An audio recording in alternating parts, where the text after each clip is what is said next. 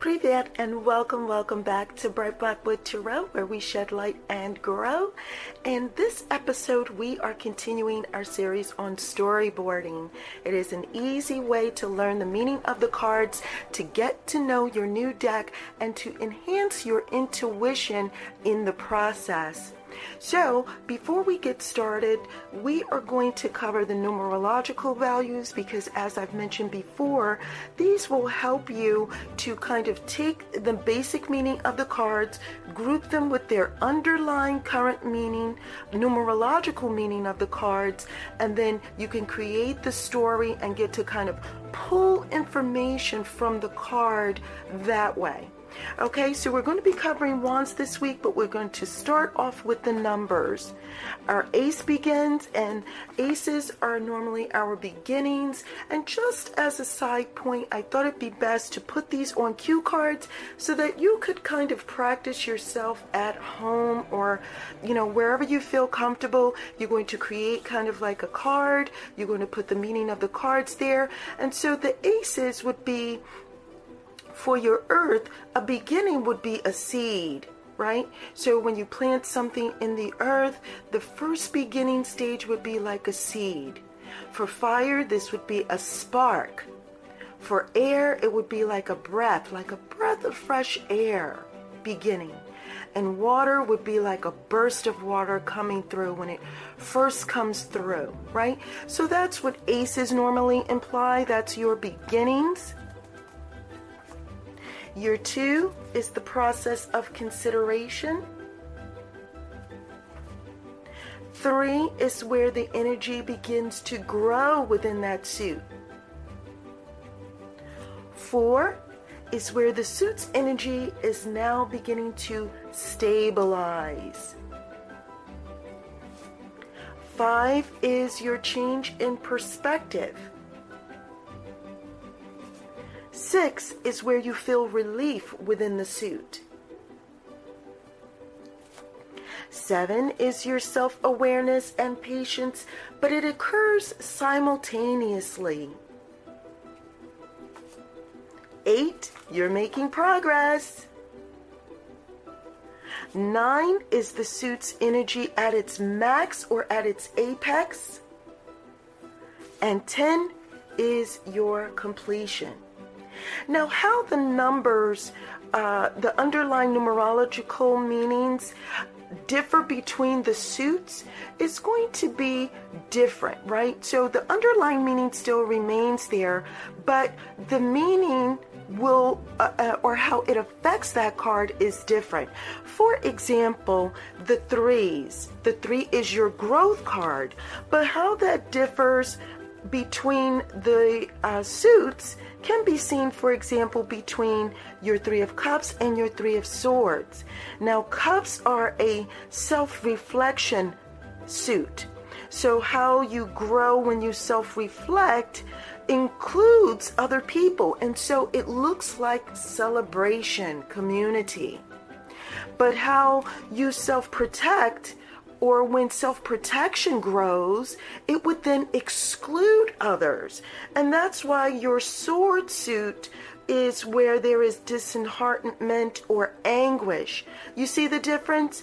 Because here they're both growing. Self-reflection is growing here in your cups, so you include others, but self-protection occurs and is growing in your swords, so you're excluding others. I hope that that makes sense. Still, your numerical meanings are the same. There is growth, but how it's reflected throughout the suits are different. Now let's begin the traveler's journey through the wands. And so we begin here with our ace, and the traveler begins his journey by taking up his wand, and he uses it to express an excitement and a fiery passion. Next, he has two wands, and this is where he has vision and planning, and he considers how he can keep his balance, perhaps through a partnership. So, with a new enterprise, his expectation and hopes grow to three wands.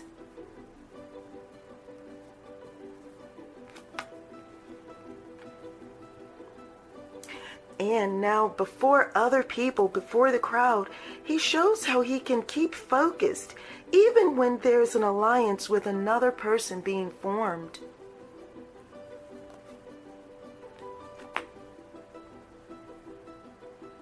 But while teamwork and cooperation are important and they're good, the traveler knows that one out of these five wands may prove, to, prove themselves to be a true leader, and so he begins to assess whether he qualifies.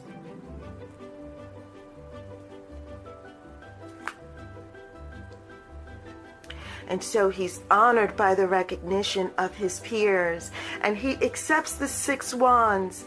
He knows it's not easy, but he does his best.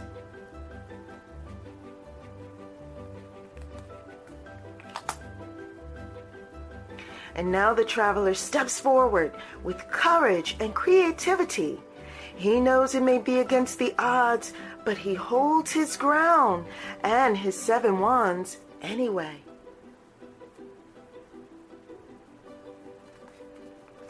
Suddenly, information begins flying in.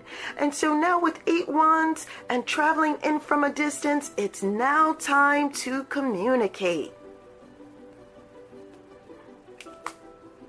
And so the traveler lines up his nine wands, and his objective, er, his objectives are now in order.